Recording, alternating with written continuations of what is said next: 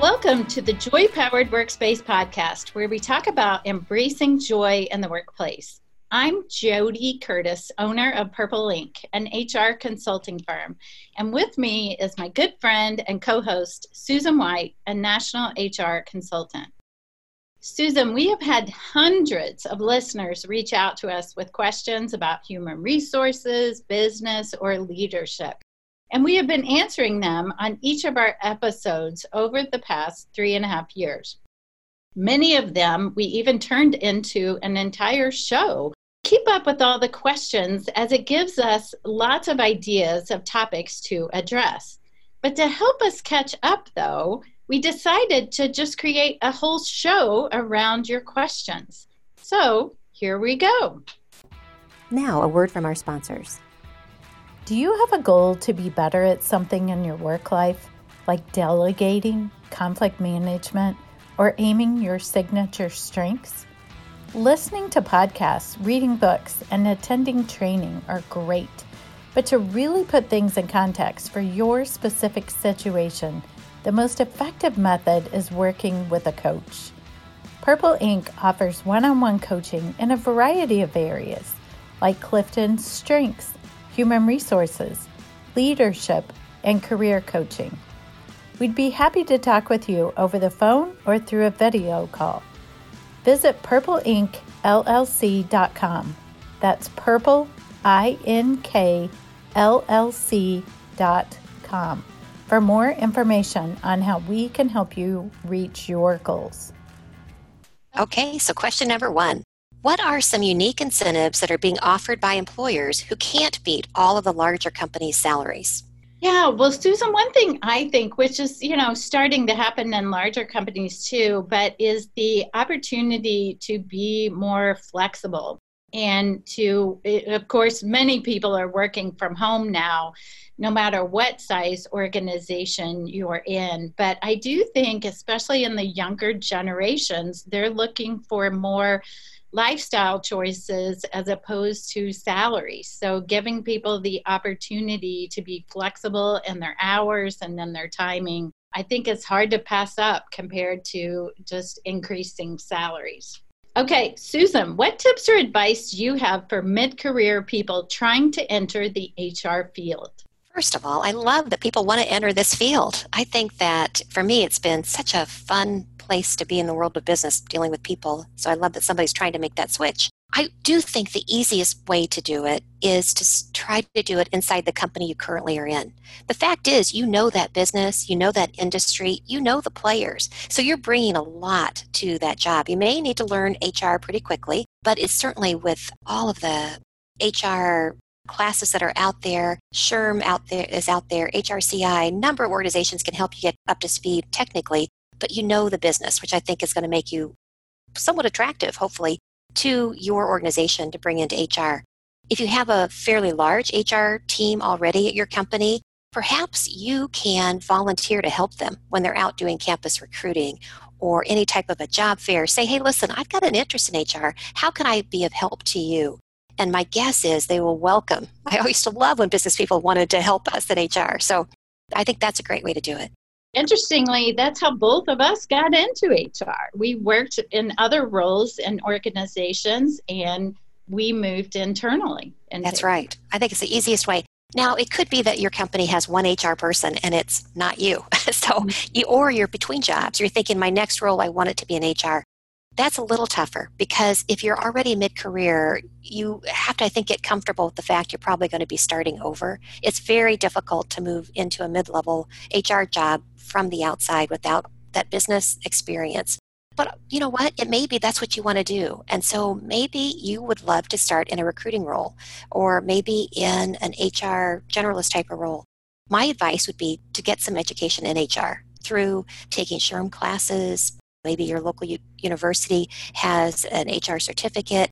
Getting some work experience that will make you attractive to a company to say, yeah, we're going to try him or try her out in this role, but recognize you probably do have to climb the ladder at that point. All right, next question. I have an employee who works very hard but struggles with time management.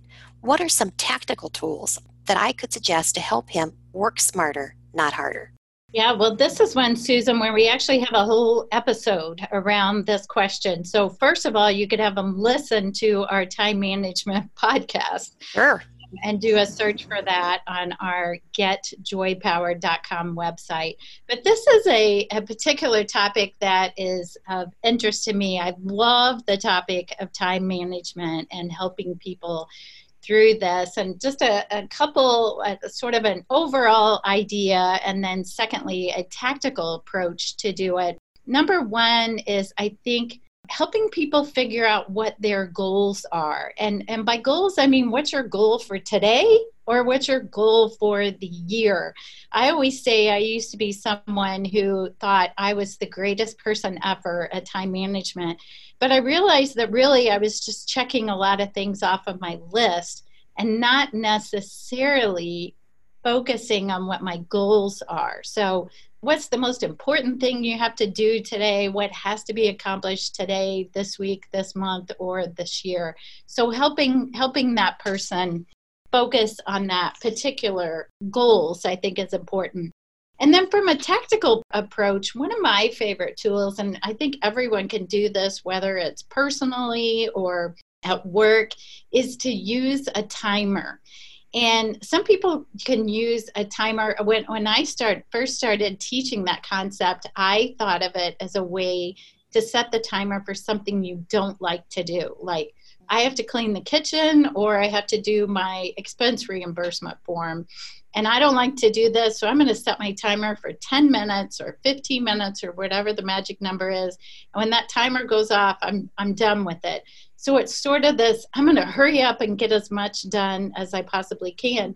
But one time I taught that in a class, and somebody in the room said, Gosh, I do that for things I love to do. Mm. Like if I'm watching Netflix or whatever, that they would set the timer and say, I have to quit doing what I love to do when the timer goes off and focus on something else. So I think that can be kind of a fun little tool to help people with their time as well. Mm-hmm. I do love that. I need to do that when I'm reading a good book. Yeah. Otherwise, I just get lost in that book. But if I set a timer, then I would do my fun and then do what I needed to do. So thank you for that. Next question, Susan. Feedback is important to me, and I work very hard to excel in my everyday work. How might I get validation from my boss without feeling like I'm asking for it? I feel bad that you don't get it just naturally from your boss, but as we know, not every manager is good at giving praise or just even giving feedback after situations. And I can hear you. You don't want to go in there and say, How did I do? Give me some feedback because that wears out the boss.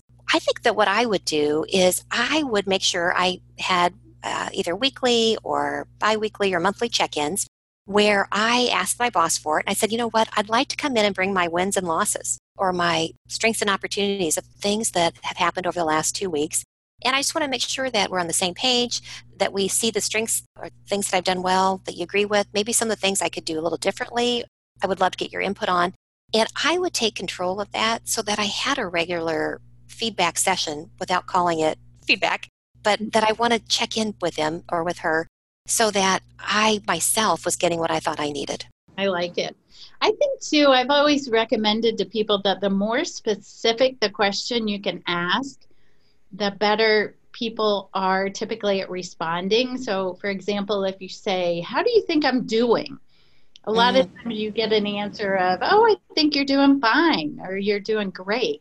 But if you say, what do you think about that Excel spreadsheet I just created? Or how did you like podcast number 97?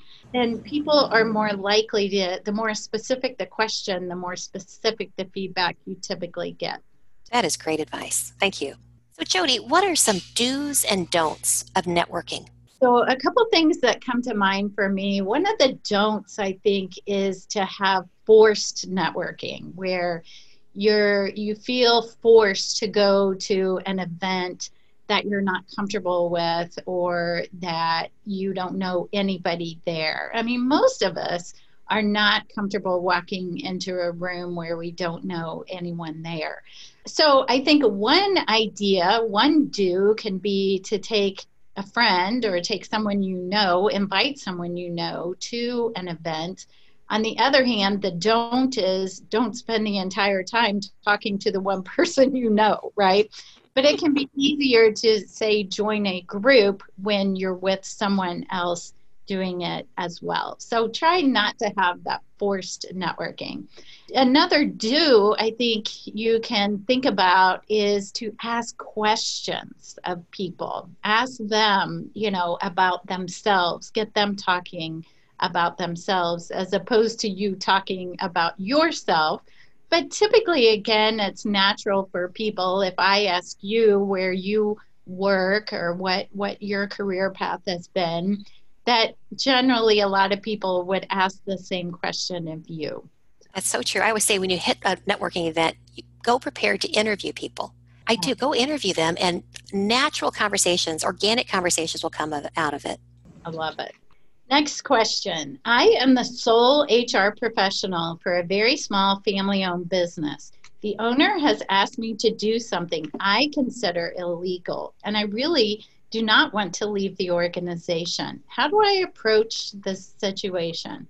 That is very, very difficult. The first thing I would do is, I think, in all honesty, I would explain the risk to the business if we do this particular action and the personal risk to her as the owner that could be, you know, liable uh, and named personally in a particular suit. So I would make sure that she, she understood the risk. But then I think I would very quickly say, let's talk about what's the real objective. What is it you really want to accomplish? And then I would work with the owner on here are some other ways that we can achieve what you want. Usually there's always another way. Whatever it is she wants me to do is illegal for a reason. There's usually another approach. But let's just say there is nothing, there's no other approach.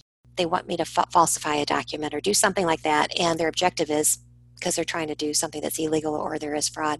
I think it's time to go. I know you don't want to leave, but if there is no other way to achieve the objective and that owner is convinced that's what you have to do, I think it's time to vote with your feet. All right, JoDee, the next question. What are some examples of how the college recruiting experience has changed through the years? I think it's an interesting question to think about right now during the pandemic. I suspect there's going to be lots of changes. And as we're really just entering the fall college recruiting process. We'll see what comes out of that. But outside of COVID, you know, I'm not so sure it's changed that much. College recruiting was one of my favorite things I did before I started my own company. And of course, I haven't been doing it since then. But I loved going on campus and talking to students. And I see other organizations still doing that same old college career fairs and getting candidates recommended through professors. And so I'm not sure there has been that much change. No, I don't either. I will tell you that Goldman Sachs, prior to the pandemic, had gotten over the last couple of years very involved in going digital so that they were using HireVue, which of course there's a lot of competitors to HireVue out there, to do the campus interviewing as opposed to being on campus doing it, you know, through AI and through video but they were doing all the other things surrounding that as well. They were still having, although they were digital, they were having uh, learning events for students that maybe juniors that are thinking about what they want to do next. They were, as many companies currently are doing, they're using Snapchat, Facebook, LinkedIn to really promote opportunities to get the word out in addition to just focusing on their campus focus. Another question. I like to have some time to let my employees share and interact during meetings. What are some icebreakers you could do in meetings? Oh my gosh, I love this topic. In fact, we have a team building podcast where we go through, I think, like 20, 25 different icebreakers. So please look up our team building podcast if you want more answers. But I just read about one this past week that I really want to figure out an opportunity to use it. And especially if you have a team that you feel like they're team's getting kind of stale. The people are taking each other for granted. It's just you're not seeing that same level of energy that you would like to see. Or maybe you're trying to do your team meetings all virtually now and you're thinking, how can I kind of reignite and get people feeling more team spirit? It's where you give everybody a small piece of paper and a pen, and on their piece of paper, it tells them the name of someone else on the team. So if JoDee and I were on the team, I might have JoDee's name, she might have my name. And you're asked to spend about a minute, two minutes coming up with what is the value that JoDee brings to this team? Why is she so important to be on this team? What is it that she brings? And so you spend a couple minutes thinking about it, you write it down, and then the facilitator collects all of them and then they pass them out to the correct person and then that correct person who you wrote about gets a chance to read what the value is somebody else thought and then everybody else in the group gets a chance to weigh in on it piggyback on it and it just sounds like a wonderful way for the team to kind of ignite that spirit and appreciation for each other Ah, I love it. And you know, even though we're having a lot more Zoom meetings than physical, that's an activity you could still be doing online too, right? You could be using the chat box to share some of that information. Oh, you sure could. As a facilitator, people could privately chat you. You could organize it. You could send, oh yeah, that sounds that sounds fun. Yeah. All right, so our next question How can I get my supervisor to provide feedback on my performance during the year instead of waiting till the, my year end review? Yeah, so we had a similar question earlier, but bottom line, my answer is ask for it, right? And ask very specifically, ask, ask not a general question, but how did you like this particular project? And I think once we start asking for it, people start to expect it and they start to think about sharing it more often just because they're more used to answering that. So I think even up, down, peers, everybody, the more that we ask other people for feedback, the more likely they are to share it and to think about sharing it even before you have to ask. Susan, another question about how do employers handle transitioning transgender employees? Yes, we did a podcast with Jeremy York on this topic. And I thought it was really helpful, so I hope you'll go back and listen to it. Jeremy York runs an HR consulting firm, specializes in a variety of different things, but this is an area he's done a lot of research, so not a bad resource for you to go to. I believe if this is your first employee that is going through it, I think it's important you do a little research and make sure that you are looking at this holistically from a benefit perspective. You know, what will our benefits cover and not cover if they're looking for assistance on that on the healthcare front? So then beyond that, I think it's important to meet with the individual and let them know you, they have your support and ask them, you know, how you can help them through this process. How can you assist? Is there anything in the workplace that they feel any concerns over that they're anticipating that there could be a conflict or a problem? and then just work them through one by one. I think that just as you handle any type of employee relations uh, situation or issue, by being transparent, by being really communicative, and taking things step by step with, with kindness and respect, that you're going to do fine. Love it. JoDee, our next question is How can I end overlong conversations with my manager, who honestly seems to have too much time on his hands? Well, I think a couple of tricks. Number one that I've heard many times is to stand up. You know, when mm. if somebody comes into your space or your office, to to stand up. It just tends to end the conversation, or even to show them maybe that you're headed somewhere else. But also, something I do sometimes when people say, which your manager might not ask this question, but you could still answer it this way. If they say, Do you have a couple of minutes? to say very literally, Yes, I have three. um, or I have four, or I have five, to let them know that you have a limited amount of time. That that question is such a generic question that we're used to asking. Do you have a couple minutes? And then we talk for 15 or 20 right? To put an mm-hmm. end time on it from the very beginning. Two minutes, two minutes. Never, never two minutes. Next one. How do i patch a broken professional relationship? I thought i was with good intention giving direct feedback to someone but i realized it was taken negatively now I have left the job and tried to reach out to my former coworker, but the person has not responded to my reach out. Ouch. Yeah.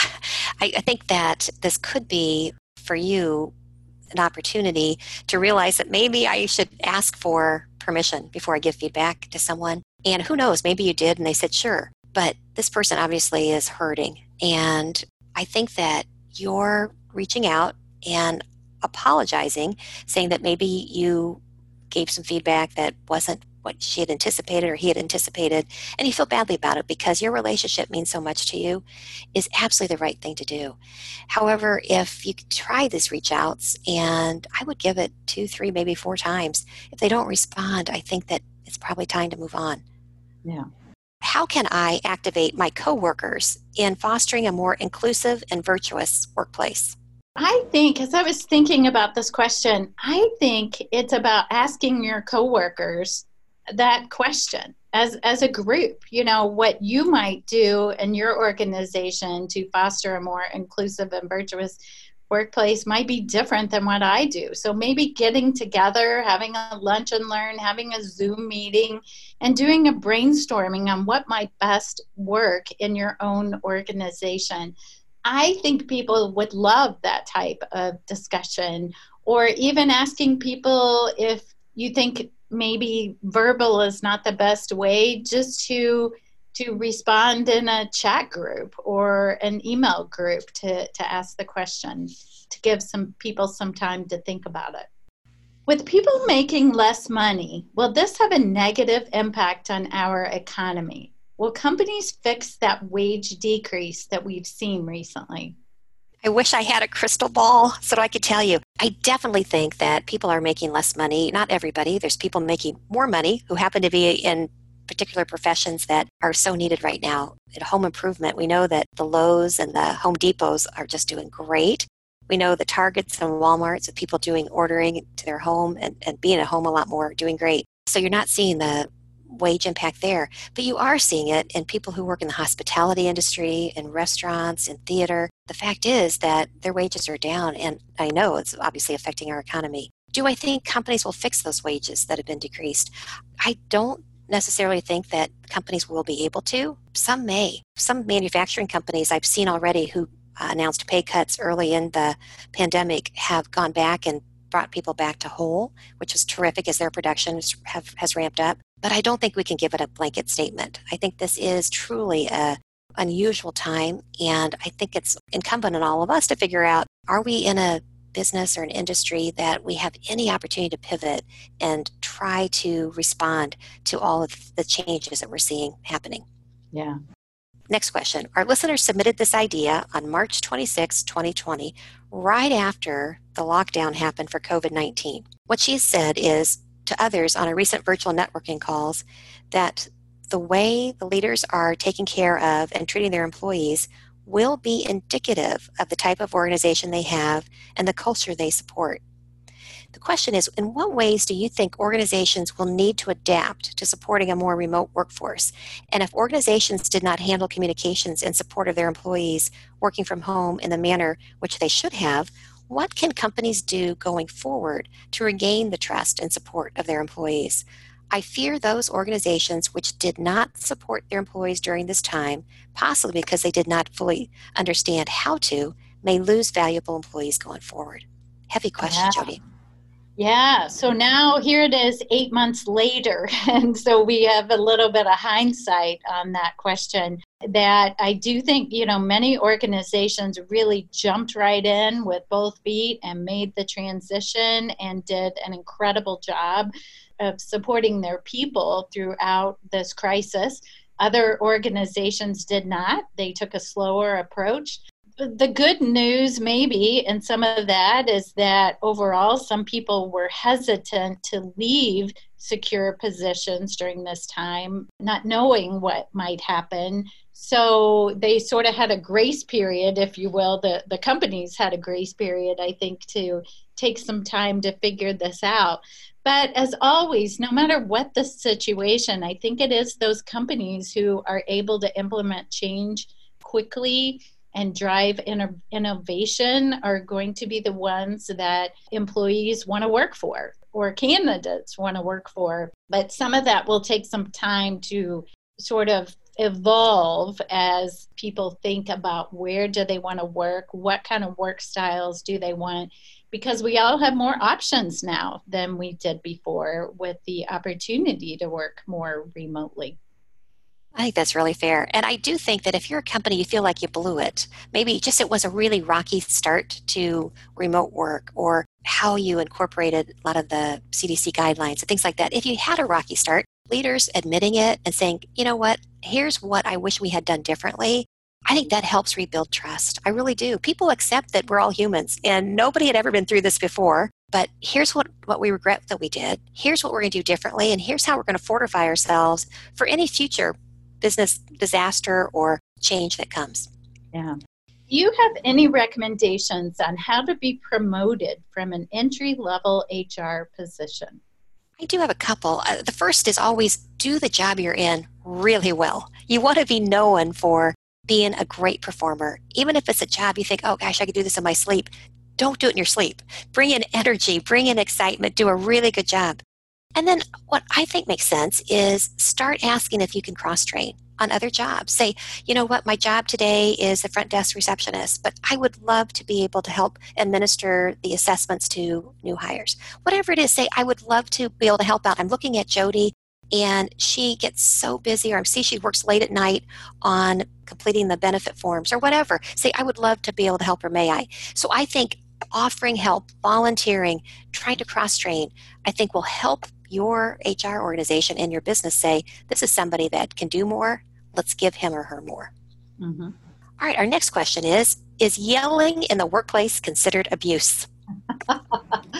well, the, the famous HR answer it depends. Um, I think none of us really want to work in an environment where there's consistent yelling right? I mean, that's just not comfortable for most people to be in that kind of atmosphere.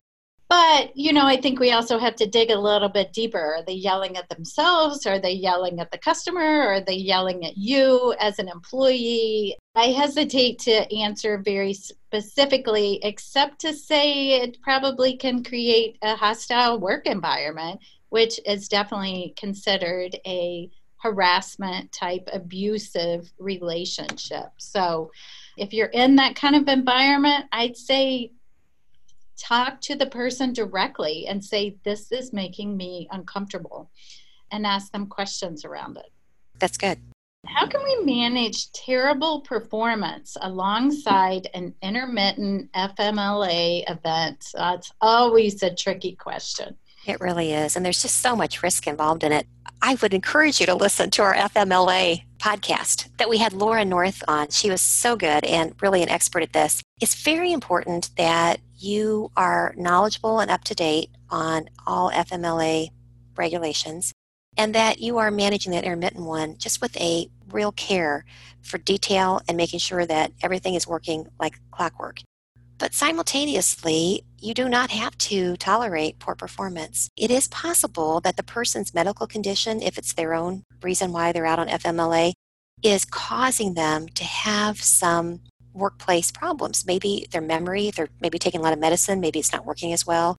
Maybe they're in physical pain and it's causing them not to be as good in sales or whatever it is. So you have to really discern is it possible that the illness is partially behind the bad performance. But let's say it's not. You've got somebody who is displaying workplace behavior that you would normally, if there was no FMLA intermittent leave going on, you would address, you would see it through, you'd be consistent with how you handle everything else. And you should do that if you, you feel comfortable and confident that there isn't an interplay between the two. If you think there may be an interplay between the two, if you think that there's a cause and effect going on, I would definitely sit down and talk to my labor law consultant and figure out where does the FMLA issue stop and where does performance begin and not muddy up the two. So I think I get a little advice on it because it's so sensitive. Yeah. Well, those are all of our catch up questions today. Um, but we once again we want to thank all of our listeners for writing in or calling us. You can always reach out to us, and we love to have your questions. So we also thought today that we would provide you with some resources on other places where you might go if you have questions around HR issues, leadership, employees, or, or other areas. So we frequently refer to SHRM.org. Susan and I are both members, so we have access to all of their website. But even if you are not a member of SHRM, you can still have limited access to some of their resources. You can also certainly Google whatever topic. There's usually a plethora of information on any question or topic that you have. Just be very careful to make sure that it's a legitimate source if you're going to rely on any information you get out there. Yeah. Another option in Indianapolis, we have what's called an Indy HR Facebook page where HR professionals ask each other questions, post HR positions, and more. What's nice about it is that it, because it is more local, is that we know a lot of people in the group who respond. So see if there might be one of those in your area, or maybe consider joining an HR LinkedIn group or even starting one for your local area. Such a great idea. And then the, the final resource I would say to you is just to read. Read HR Magazine, read the newspaper, read, and you'll get a chance to, I think, learn different things that are happening. You'll learn about trends, and I think it can be very, very helpful to you. Yeah, love it. In our in the news segment today, there was an article from The Buzz published in July 2020 and written by Brandon Bigliarola titled Study shows the future of work will be flexible. And it said, as businesses look beyond the current global health crisis, one thing is becoming clear. Moving forward, they will be managing a different kind of workforce, one that is more complex, blending traditional office roles and remote employment. A recent study by Gartner found that 82% of business leaders think their organizations will be letting employees to continue to work from home at least part of the time. And 47% said they will be allowing employees to do so permanently. The outbreak gave businesses a chance to experiment with non traditional work situations and wide scale remote employment. And that was said by Gartner HR Practice Advisory Vice President Elizabeth Joyce. She also says uh, companies will have a difficult time going back to the way things once were. The question now facing many organizations is not how to manage a remote workforce, but how to manage a more complex hybrid workforce. Makes sense. Yeah, agree. So thanks to all of you for tuning in and make it a joy powered day. Thank you. Thank you for listening. We hope you enjoyed the Joy Powered Workspace podcast. If you like the show, please tell your friends about it and let us know what you think of our podcast by rating and reviewing us on Apple Podcasts. It helps new people find our show. The Joy Powered Workspace podcast can be found on Apple Podcasts, Spotify, Stitcher, or wherever you listen to podcasts. You can learn more about Joy Powered and find our books and blogs at getjoypowered.com. We're at Joy Powered on Facebook, LinkedIn, Instagram, and Twitter. Sign up for our monthly email newsletter at getjoypowered.com slash newsletter. If you have comments, suggestions, or questions about anything related to business or HR, you can leave us a voicemail at 317 688 1613 or email us at joypowered at gmail.com. We hope you tune in next time. Make it a joy powered day.